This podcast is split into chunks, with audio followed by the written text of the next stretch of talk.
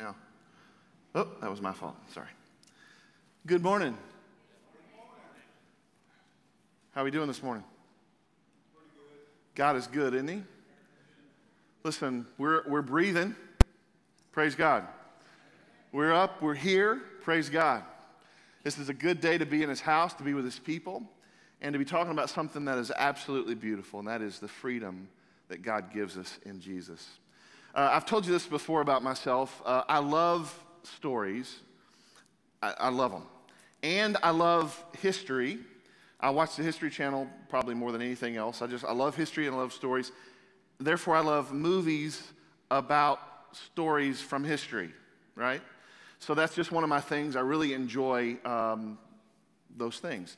There's recently been a movie that came out called Harriet. It's about uh, Harriet Tubman you're familiar with that name. Of course, we, we know that she's the heroine of uh, kind of the Civil War era. She uh, was a slave. She escaped slavery. I think we have a picture of her. Yeah, her real name was Araminta Ross. She went by Minty. But when she got her freedom, she changed her name to her mother's name, which was Harriet, and to her husband's name, which was Tubman.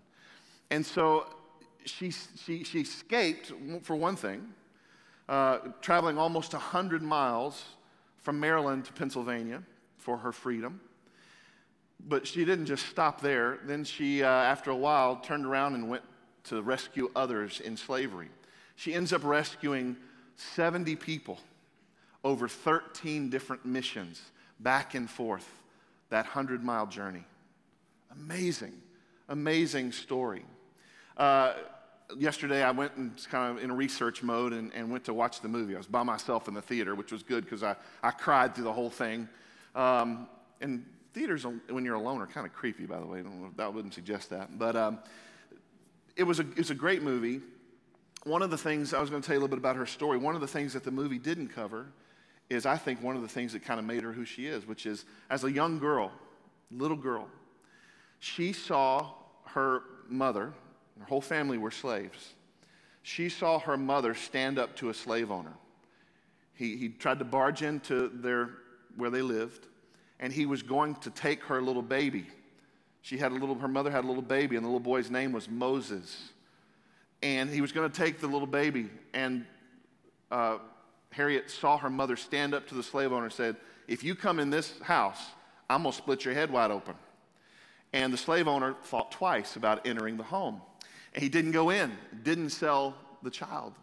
Well, Harriet's seeing this as a little girl, and she thinks, Whoa, wait a minute. You mean we can stand up to things that are wrong? What, you mean we can, we can actually believe in things and make a difference? Right? You mean there are some things in life that are so valuable we have to stand and fight for them? She learned that as a young girl. And I believe it affected her and influenced her as she became a woman and made such an incredible difference in the world, especially in this world, and to her family.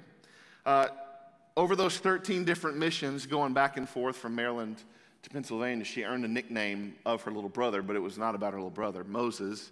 It was about the deliverer, right, of the Jews. She was delivering people. In fact, they didn't even know it was a woman. They sure didn't know that it was a former slave. Little five foot little lady who was a giant. She even became the first woman to lead an armed assault in the Civil War. And she led 150 black soldiers to free 750 slaves. Amazing. Amazing what she did.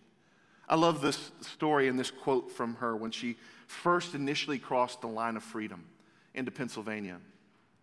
This is what she said. She said, When I found I had crossed the line, I looked at my hands to see if I was the same person. There was such a glory over everything. The sun came like gold through the trees and over the fields, and I felt like I was in heaven. You know what I love about that quote is Harriet was trying to describe what it feels like to be free. The truth is, there's not one of us in this place that can understand what she felt in that moment because we haven't, we haven't had those shackles. We haven't had that prison. We haven't had that life. All of us have lived a very blessed life compared to many around the world. But when she crossed that line, she tried to describe what it feels like to be free. She was a hero. She was an amazing woman. After she was freed, the rest of her life, she lived to bring freedom to those enslaved. She was a liberator. When I was thinking about her this week and doing some research on her, couldn't help but think of the fact that she borrowed her story as a liberator from the greatest liberator, Jesus Christ. Right? She was a believer. She was a believer. She prayed a lot. There was a story where she said she was praying for her slave owner, praying that his heart would change. And Lord, if, if his heart doesn't change, then take him out of the picture. And a week later, the man died. And that's one of the reasons when uh, the widow of this man realized that she couldn't afford to keep every, all the slaves, Minty decided they're going to sell our whole family. We're going to be all over the South. We're not going to be together anymore. I'm going to escape and try and save my family. So, this is an incredible story. Of course, Jesus, the greatest liberator who gives us freedom, you know, he, he longs for us to be free free from sin, free from the, from the law, free from our, our own need to try and serve ourselves, instead, freedom to love and serve other people. We're going to talk about that a little bit today. But the rest of her life, she spent serving people. Last week, we talked about Paul's message, and at the end of his message, you can kind of sense the end of chapter four. You're going to feel it today in chapter five. Paul's beginning to make some summary statements. You know, in other words, I've, been, I've given you four chapters of this long letter. I've, I've told stories, I've given examples, and now you're going to begin to hear him make up some summary statements, repeating some of the things he said, trying to be as clear as possible to get his message across. So last week, he makes this plea to the believers in Galatia choose a family of freedom. Choose a family represented by Sarah and Isaac and, and freedom and promise, salvation, right? Don't, don't be associated with the family of law and, and Hagar and Ishmael and bondage and slavery. We're children of the promise. He says in Galatians 4:31, "So brothers, we are not children of the slave, but of the free woman." And of course, when he wrote this letter, there was no divisions in chapters and verses. It would have just flow, flowed right through. Uh, so, brothers, we are not children of the slave, but of the free woman. For freedom, Christ has set us free. Stand firm, therefore, and do not submit again to the yoke of slavery. God wants us to be free. And today we're going to talk about what that means, but I want us to pray for our time together. Can we pray? Lord, how we love you. Thank you so much for this opportunity to be together. God, thank you for the incredible, incredible privilege we have to open your word, to learn from it, to make adjustments in our own hearts and our own lives, to be who you want us to be based on that word. God, would you, through your Holy Spirit, direct us today? Open our hearts, open our minds, give us courage to be obedient to you, Lord. Help us to understand what it truly means to be free, to live a life of freedom in Christ. And Lord, I pray that you would help me to decrease, that you would increase in this message. God, that you would lead us to all truth by your Spirit. We love you so much. Thank you for this time. It's in your precious name we pray. Amen. Well, I want to break down for us this text, and we're going to go all the way through, through verse 15 in Galatians 5, 1 through 15. Um, and I'm going to talk about five different main themes, okay? Five different points.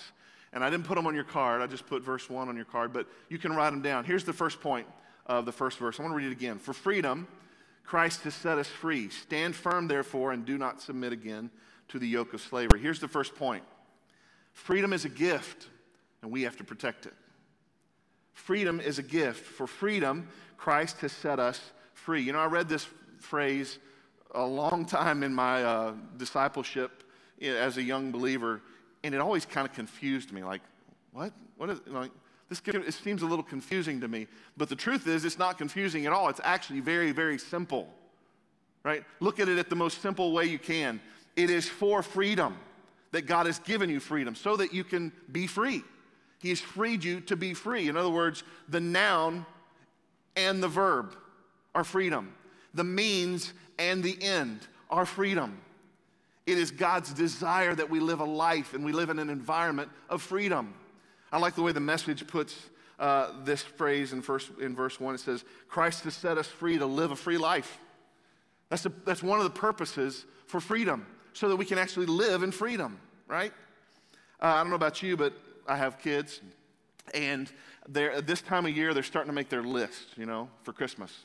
It's all about Christmas lists. They're all trying to think about what they want and all that stuff. And it, we love this time of year. It's so much fun. We just, we enjoy all the aspects of it.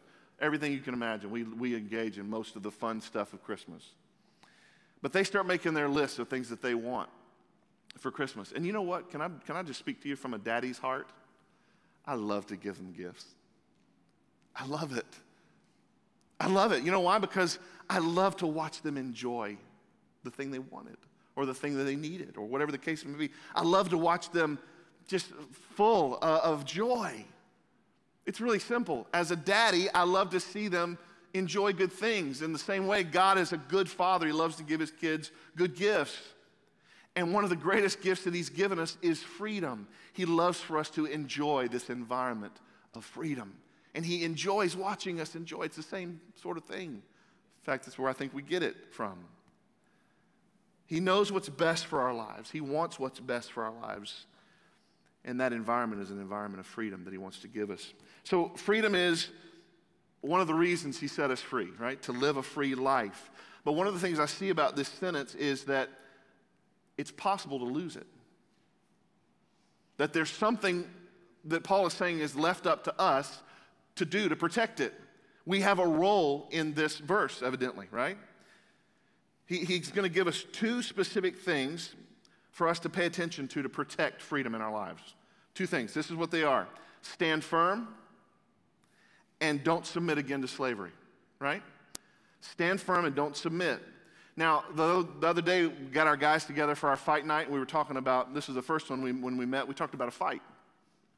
If you ever learn how to fight, the first thing you do is not necessarily learn how to hold your hands. When you think of a fight, you go, okay, you get your hands ready. That's not the first thing you do. This is not as important as your feet. Your feet are the most important thing in a fight. You got to have your feet ready. You got to have a sure foundation. You got to know your good footing and be ready, prepared. That's one of the things Paul is saying is be ready, have a good foundation, be, be ready with your, with, uh, for this fight that's coming. He says, stand firm uh, you know, be resolute, be determined. But what's interesting is, as I looked into this word, it's not something we do alone. The Greek literally means this it means a mili- it's a military word that, that means keeping alert, being strong, resisting attack, which you would expect all those. But lastly, it's sticking together. When I saw that, I went, whoa, wait a minute. So when Paul's saying stand firm, he's not saying it just to Drew. Stand firm, Drew. No. It is a communal command. Right? It's something done in community. So, how do we, we have freedom. How do we protect it? We stand firm, and we do that together. Well, Paul has written many things in different letters about standing firm. I want to take a look at a few of them. Look here 1 Corinthians 16 13. Paul says, Be watchful, stand firm in faith, act like men. So, he's speaking to a group, right? Be strong. Let all that you do be done in love. Men, listen, we can actually, uh, we, can, we can be strong and act in love. Isn't that a good verse to remember, guys? But this is spoken to a group of men, to a group of people, to a church, not to an individual. The expectation is you stand firm together. Philippians 1:27, only let your manner of life be worthy of the gospel of Christ, so that whether I come to see you or I'm absent, I may hear of what you uh, that you are standing firm in one spirit, with one mind, striving side by side for the faith of the gospel. When we stand firm, how, do you stand side by side by yourself? You don't. You got to have other people around you, right? How, you, how can you be in one spirit? By, no, it's talking about a communal effect. Standing firm is done with other people, it's done in community. Philippians 4, verse 1 says this Therefore, my brothers, whom I love and long for my joy and crown, stand firm thus in the Lord, my beloved. Therefore, my brothers, right?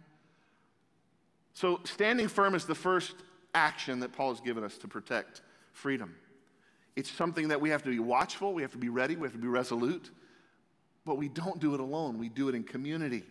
We do it with people around us. We walk life with people around us. It's called the church. Now I'm going to push pause on the message and I'm going to step into a commercial real quick. And just and I want you to see the seriousness in my heart right now. This is the reason we have city groups. This is the purpose for city groups.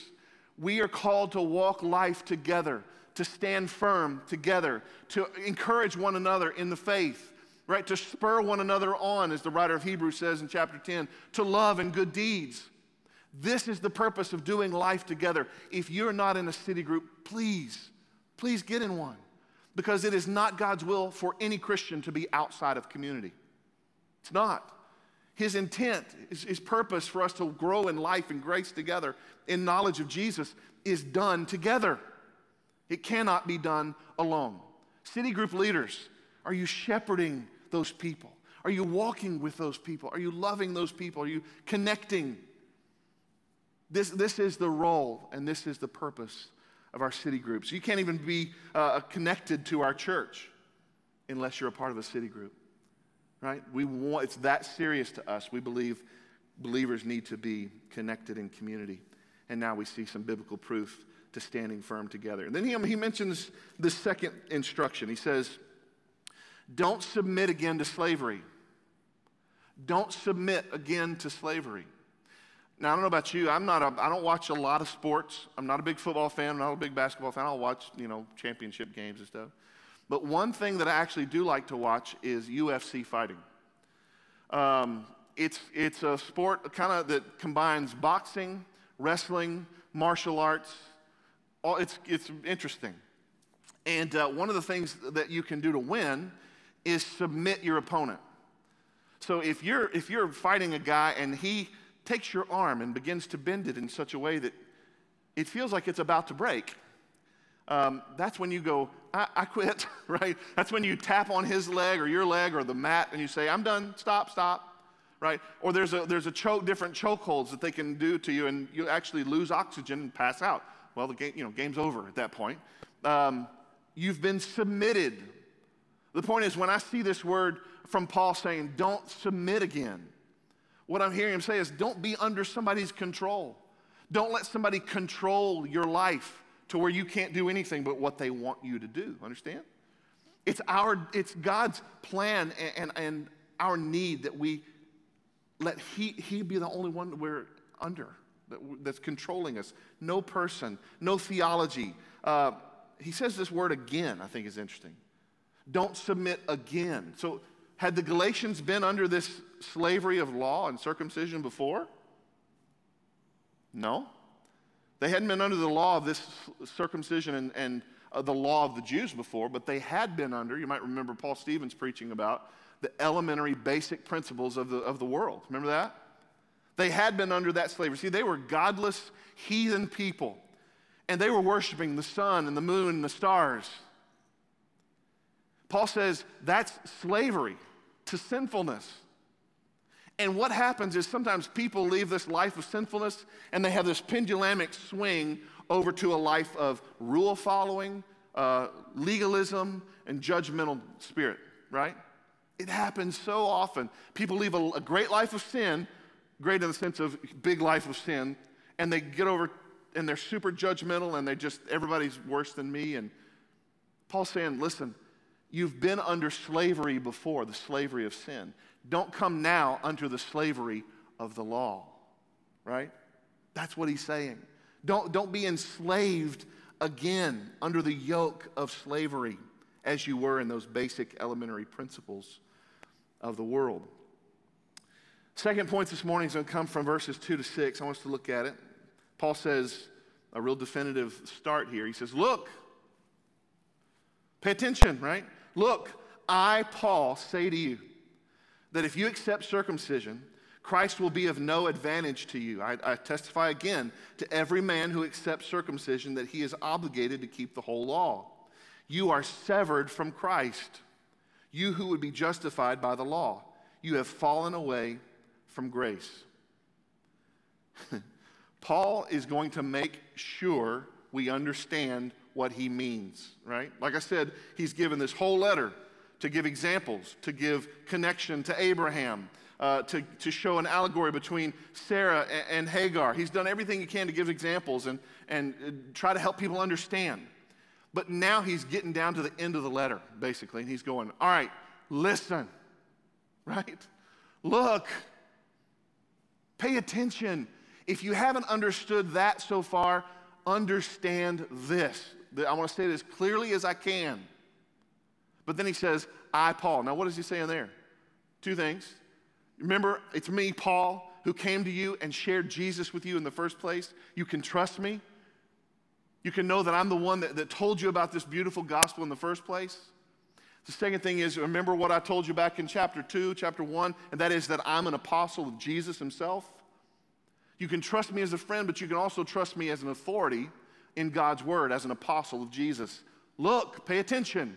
I, Paul, I want to tell you something. If you accept circumcision, Christ will be of no advantage to you. He says, I testify again. I'm telling you again the same thing I've been saying. To every man who accepts circumcision, he is obligated to keep the whole law. You remember back in chapter 3, uh, Paul basically said, if you, if you try and keep the law, you got to keep all the law. Remember that? And then he said, and when you try and keep the law, you're going to figure out that you can't keep the law. And whoever tries that is what? Say the word. Cursed. Remember that? If you try and live by the law, you'll be cursed. But praise God, Jesus came and became a curse for us. So Paul's reiterating some of these lessons he's already given. He's summarizing some of his statements. He says, if you accept circumcision, you're obligated to keep the whole law. The same thing I just mentioned in chapter 3. Then he uses this phrase, it's a very serious phrase. Verse 4 You are severed from Christ. You who would be justified by the law, you have fallen away from grace. Very serious phrase. Let me, let me show you what I think Paul's trying to say here. See, when we, when we come to Jesus to be saved, we're saying, I can't do it. I can't keep the law. I need a Savior. I, I can't do it. I submit, I surrender to your control. But when we follow circumcision and the justification of our works, we're saying, I can do it. You see the difference? It's not possible to, to say to God, God, I'm, I can not do it. I need a Savior. And also say, but I can, I can also do it. Does that make sense? You can't take both roads. It's one or the other. That's exactly what Paul's saying. You can't, you can't choose both. You have to pick one or the other. And then he uses this phrase that's a pretty scary phrase you've fallen from grace. Now, I don't believe Paul is saying that you lose your salvation here. He's spoken to these brothers as brothers often. He, he's spoken to them as believers in Jesus often. But I do think that what he's saying is when you make this choice to choose your way of doing thing, things, the way you're, you're in control, you're going to work for your salvation, you're going to work for your sanctification. What you do is you remove yourself from growth in Christ. You remove yourself from blessings in Jesus. You, you become estranged to God, in essence, a stranger.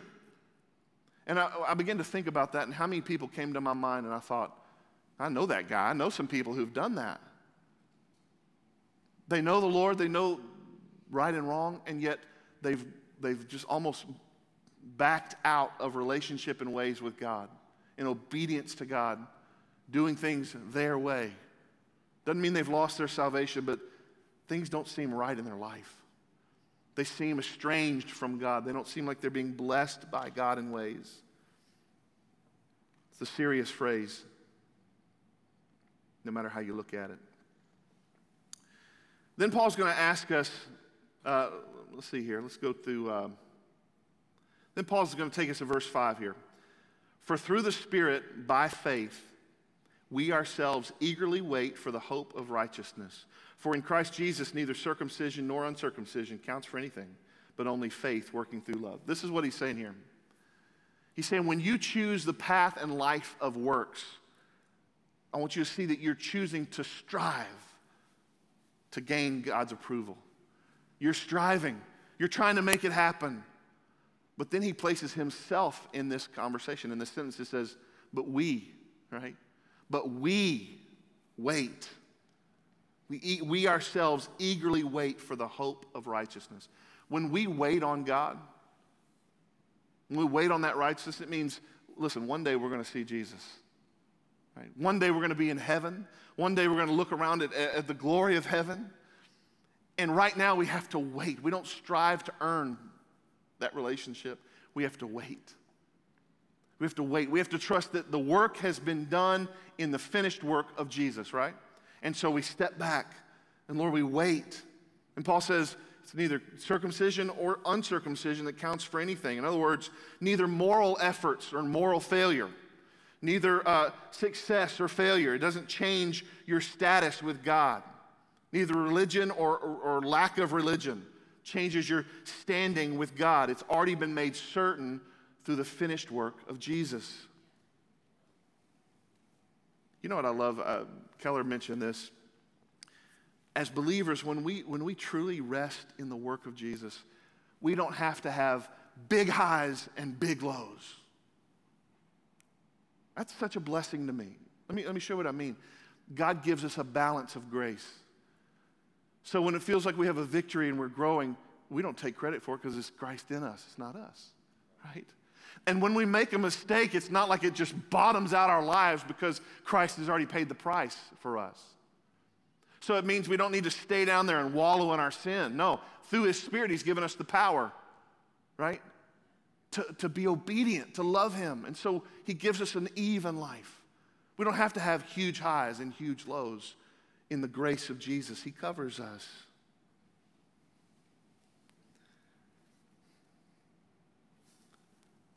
He says here if you have faith in Christ, uh, it's going to be shown through love, right? But only faith working through love. Do people see Jesus through your life? We can all say a bunch of things about what we believe, but if Christ is in us, it will be expressed through the love that we have for other people. Verse 7. Paul's going to ask us here what happened? what happened to you? You're doing so great. What happened? Here's the first point, just in case you're taking notes and I haven't mentioned them. The first one is uh, freedom is a gift, protect it. The second one is works versus faith. And the third one is test your teachers. This is what he says in verse 7. You were running well. Who hindered you from obeying the truth? This persuasion is not from him who calls you. A little leaven leavens the whole lump. I have confidence in the Lord that you will take no other view. And the one who is troubling you will bear the penalty, whoever he is. But if I, brothers, still preach circumcision, why am I still being persecuted? In that case, the offense of the cross has been removed. I wish those who unsettle you would emasculate themselves. Now, listen, from the beginning of the book of Galatians, I told you this is a fiery book, right? This is what they say in, the, in theological worlds as a polemic. This is, this is, a, this is a book uh, uh, of anger. This is a book of um, frustration. And it has come out from verse 1 of chapter 1. No more so than I think here in chapter 5 in the first 15 verses. Test your teachers. What Paul is saying here is people influence our lives. You're watching things on television, you're listening to podcasts, you're reading books, you're reading magazine articles, you're listening to music. There are influencers in every one of our lives. Be careful with who influences your heart. Be careful with who influences your mind, your, your theology, what you say you believe. Don't let it be a person, let it be the Word of God, right? Let it be His truth, not what somebody thinks about the truth. Let it be the truth of the Word of God. We have to be so careful, church cautious with those who are influencing us. Paul's talking about false teachers here. And uh, I want to just go down very simply through these verses and give you some of these warnings. Paul's given us five warnings, all right? Verse 7, let's read it. It says, You were running well. Who hindered you from obeying the truth? Here's the first warning false teachers will hinder you from obeying the truth. Is there somebody in your life that somehow has moved you away from obedience to God? Is there an author? Is there a belief system?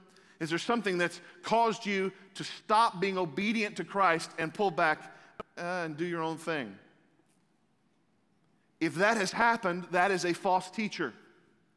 Beware. Paul's giving us this caution caution. If somebody in any form or fashion moves you from obedience to Jesus away from Him, that is not God and it's not good. Jesus said, If you love me, obey my commands. It is His desire, it is His heart that we're obedient to His commands. And if somebody moves you from obedience, that's a false teacher. Let's look at the next one. Verse 8. He says, This persuasion is not from Him who calls you. If somebody has moved you away from obedience of God, whoever's persuaded you, that is not God. Do you, do you want a, uh, a test filter for the books you're reading, for the podcast you're listening to, for the music you hear, for the movies you see, for whatever influence is going on? Does it move you from obedience? Because if it does, it's not from God. We have to be so very careful. He makes it very clear. That is not the one who calls you. Some of us go, well, yeah, but they just have a different take. They believe most of the Bible. They just don't believe some of these things. There's just a few things that are different. No. Be careful. It's not from God. Number three, verse 9 says this A little leaven leavens the whole lump.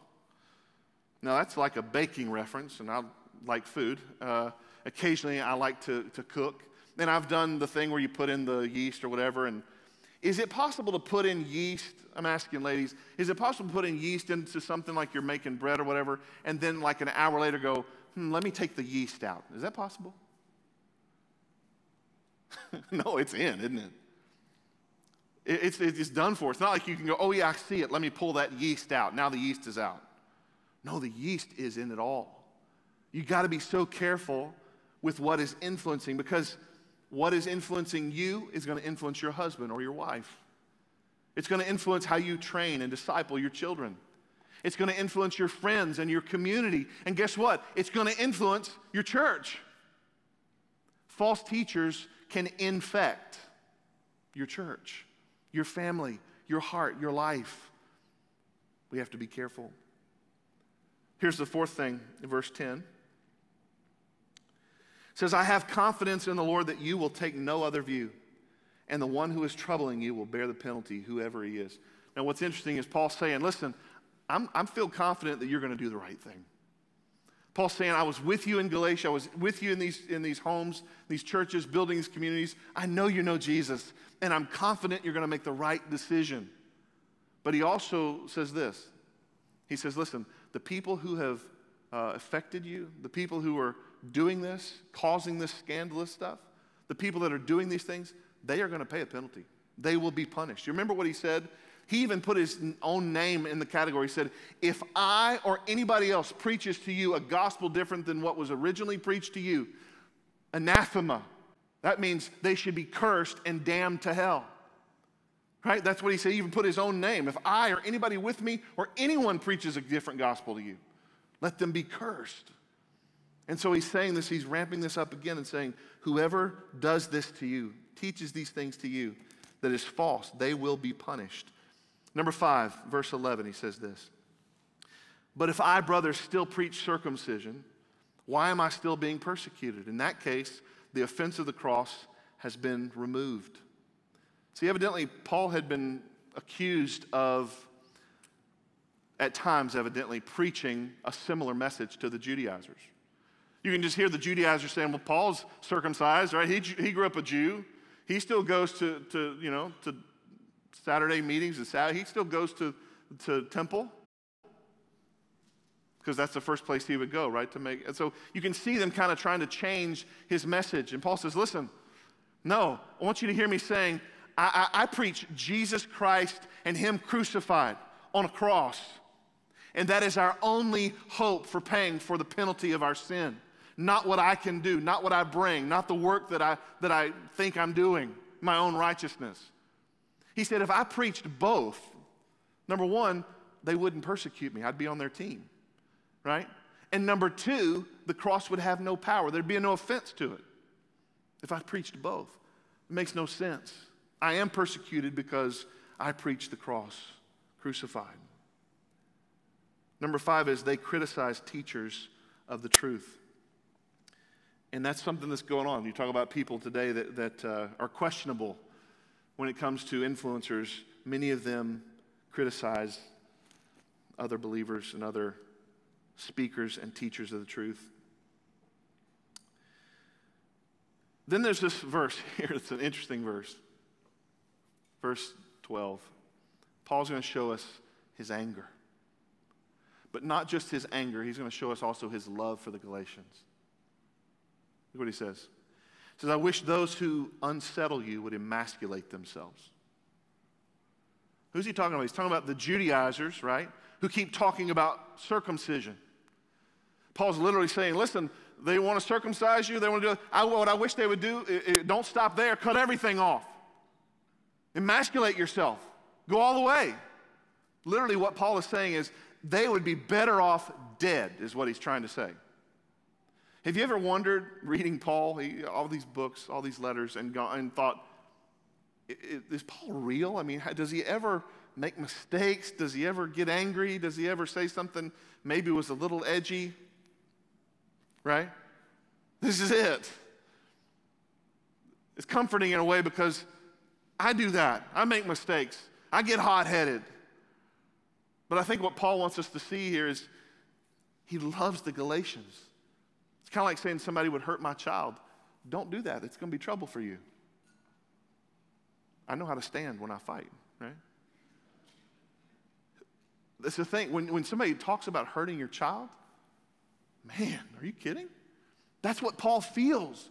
It's this parental desire to protect, it's this parental desire to, to you don't do that to those that I love. Paul is showing how much he loves the Galatians. Then he's going to show us another purpose for freedom. The first purpose for freedom, to live in freedom, to be free. Here's the next purpose in freedom, verse 13. For you were called to freedom, brothers. Only do not use your freedom as an opportunity for the flesh, but through love serve one another. For the whole law is fulfilled in one word you shall love your neighbor as yourself.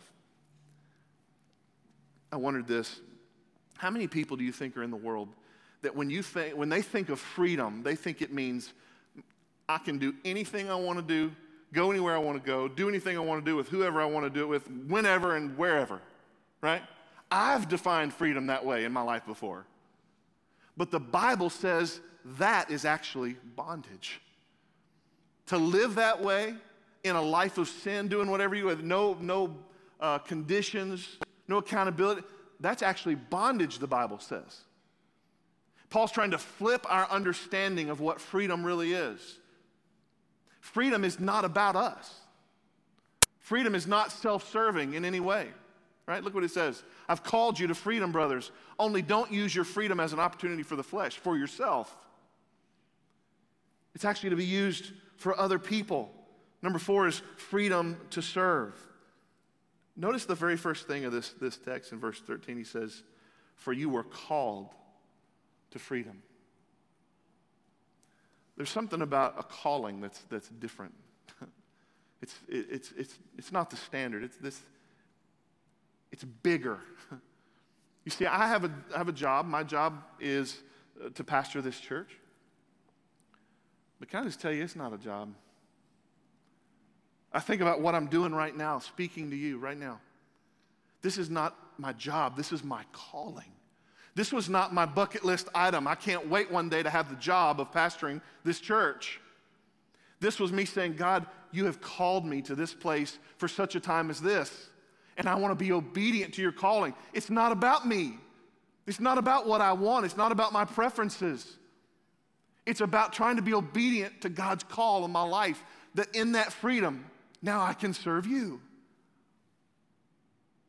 The idea of calling is that there's something going on, there's a purpose for your life that's bigger than your life. Did you hear that?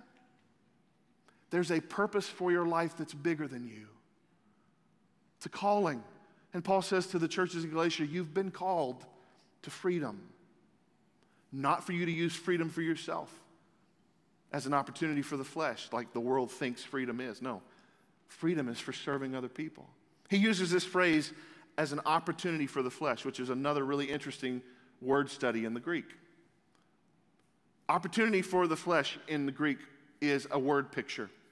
It's a picture of a military installation. So I'll give you an example. So if the United States is having trouble with North Korea or concerned about North Korea, somewhere in a reachable vicinity, the United States is going to put a base, right? And it's going to be easier for the United States to deal with a problem than from where we are here. That is the word picture for an opportunity uh, for the flesh that Paul gives here. In other words, when you have a military position that gives you the best position to take care of business if something happens, that's what Paul's saying. Don't create a position for yourself that you can serve yourself. Don't treat freedom like it's a position for you to do whatever you want. Does that make sense? It's not for you, it's for others. In fact, it's to serve other people. He says, uh, For the whole law is fulfilled in one word, in verse 14. You shall love your neighbor as yourself. Does that sound familiar? Right? He borrowed that from who? Jesus. Matthew 22, the great commandment. One of the Pharisees comes to Jesus and says, Master, tell me what's the most important of the laws? Thinking he's going to trick him up because there's 613 laws. Well, how's he going to answer this one? 613 laws. We got him now. And Jesus said, Well, actually, all the law and the prophets, all 613 of those things hang on to. Love the Lord your God with all your heart, soul, and mind. And love your neighbor as yourself. All of those laws combine, hang on, depend upon those two. What's interesting to me about this, about, about Paul saying this, is Paul's now bringing the law full circle, right? He's, he's been saying we don't live under the law, we don't try to keep up with the law because we can't, we would be cursed. But watch this. But freedom that he gives us in Christ gives us the ability to serve one another. And when we love one another, guess what we do? We fulfill the law. Isn't that interesting? Don't live under it. But when you have the freedom to serve one another, you have the ability to fulfill the law serve Christ in fulfilling the law and loving one another. But then Paul's going to do something interesting, and I, and I want to speak this to us with sincerity and, and seriousness. Paul's going to use this example of freedom of serving one another as a contrast of not using freedom to wound one another. Right? He's going to use it as a contrast. Don't tear one another down. Verse 15, look what he says in our last verse. But if you bite and devour one another, watch out that you are not consumed by one another. He's going to give us a warning about wounds. Wounds that we have that sometimes all of a sudden affect other people, and, we, and then we wound them. We use our freedom to love and serve one another. It's the exact opposite of wounding. It's the exact opposite.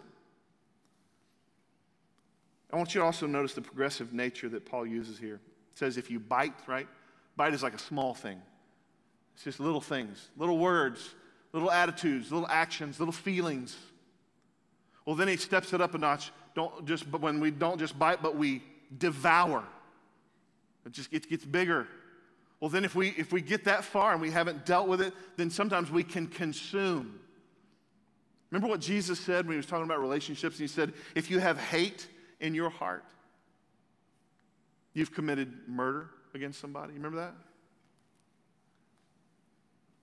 Can I, can I just can I say to us, church, listen, everybody look right here for a second. If you have anger or hurt or disappointment, some wound or sadness in your heart or in your soul that has gone unchecked and uncommunicated, can I encourage you to communicate with the one who has hurt you or the one whom you've hurt?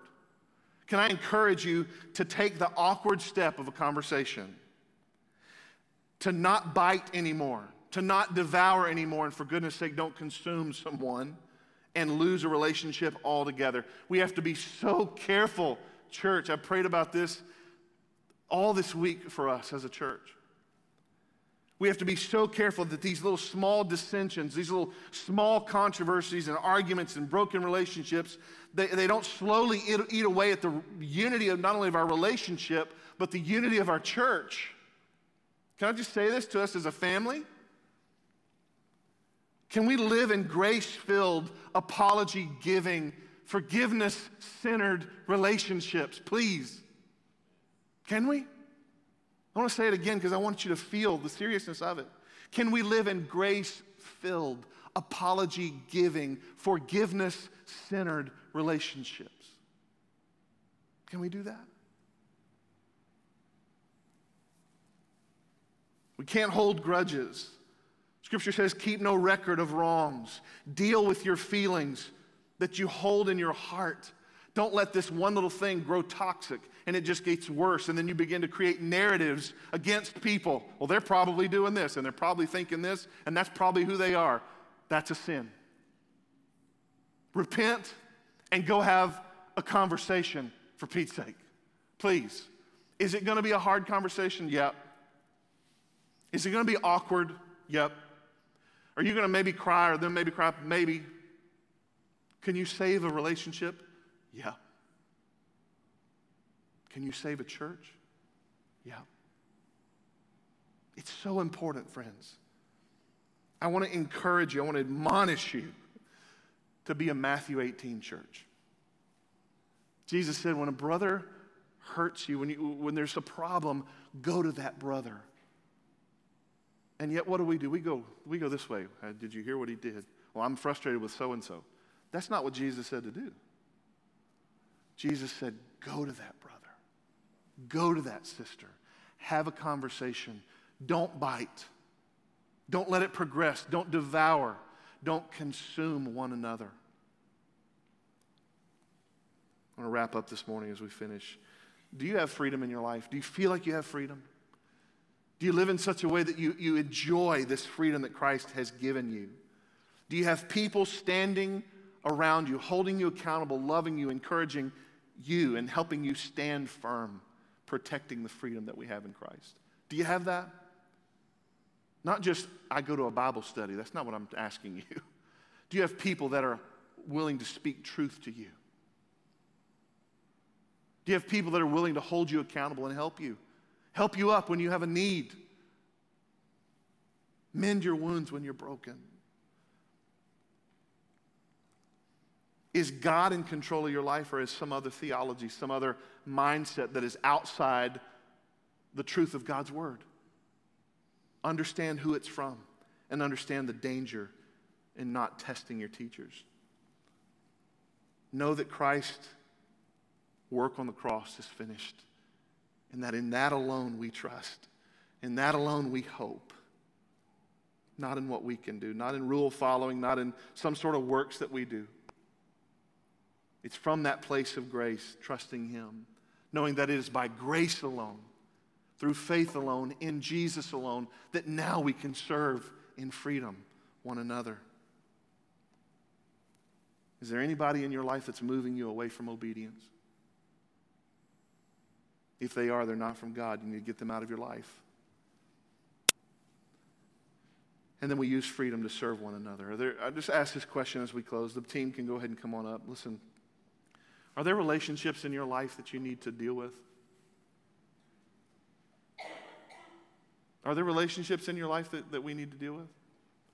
You know, um, Jesus, when he speaks about this, he speaks about it in a very uh, immediate sort of sense. Right? Ephesians, Paul says, don't let the sun go down on your anger. Well, that means today, right? That's what he's trying to say. Don't let the sun, the sun's shining today, and if the sun goes down, it's too long for me to not deal with some broken thing in my heart, in my life, in a relationship. Is there a relationship that you need to mend? Jesus said, if you come to the altar, and you realize somebody's got something against you that you need to make right, he says, lay down your gift and go make it right.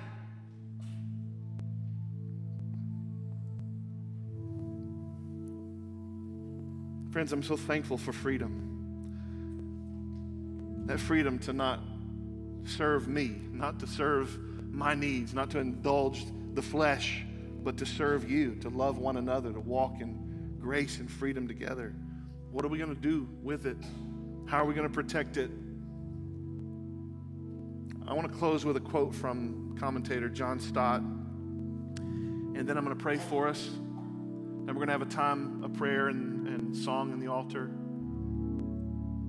This is what he says. He says, It is freedom not to indulge the flesh. That's freedom. But to control the flesh. That's freedom. It's freedom not to exploit your neighbor, but to serve our neighbor. It's freedom not to disregard the law, but to fulfill the law. Everyone who has been truly set free by Jesus Christ expresses his liberty or his freedom through these ways first in self control, next in loving service of his neighbor, and thirdly in obedience to the law of his God. Can I ask you again, are you free? Are you free? Because listen, it's it's a fight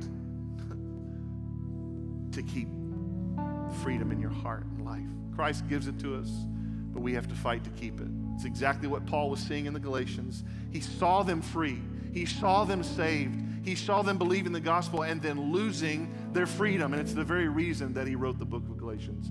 Don't lose your freedom, fight for it. Pray with me. Father, thank you for this day and your goodness. Thank you for this word that you've given us. God, I pray that you would use this truth, these words, these ideas that Paul has expressed to the Galatians, just use it in our lives. God, remind us that we need to trust you. God, remind us we need people in our lives. Remind us, Lord, to love and not bite each other, to, to care for and communicate, even in difficult moments, Lord, instead of speaking things we shouldn't, instead of being silent and not saying anything. God, you've called us to reconciliation. You've called us to life in you. You've called us to forgiveness. Lord, would you do that in us? God, if there's somebody here this morning in this room, in this service, maybe watching online, that doesn't know you as their Savior, Lord, would you just convict their heart? Maybe they would say, it does, I don't feel free.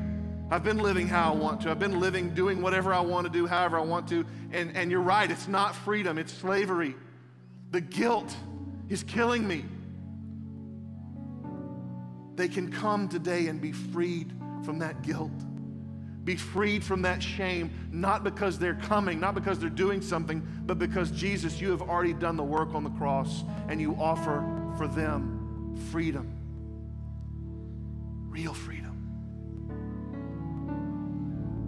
God, we, we commit this time to you. Would you move in our hearts? If we as a team can minister to anybody in this altar, pray for anyone, we want to do that. But Lord, there may be people that just need to pray, they just need to seek you. They, they may need to go to somebody else in the room and make something right. God, may we drop our pretense. May we drop our arrogance.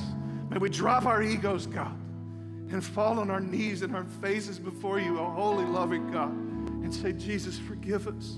Help me to be who you want me to be and not worry about approval of men but to be obedient to you, oh God. I want to live free. I want to live free. Lord, move in us today, I pray, by your Spirit. Give us the courage to follow you. In Jesus' precious and wonderful, powerful, beautiful name. Amen. Will you stand and let's sing and pray if that's something that you need to do?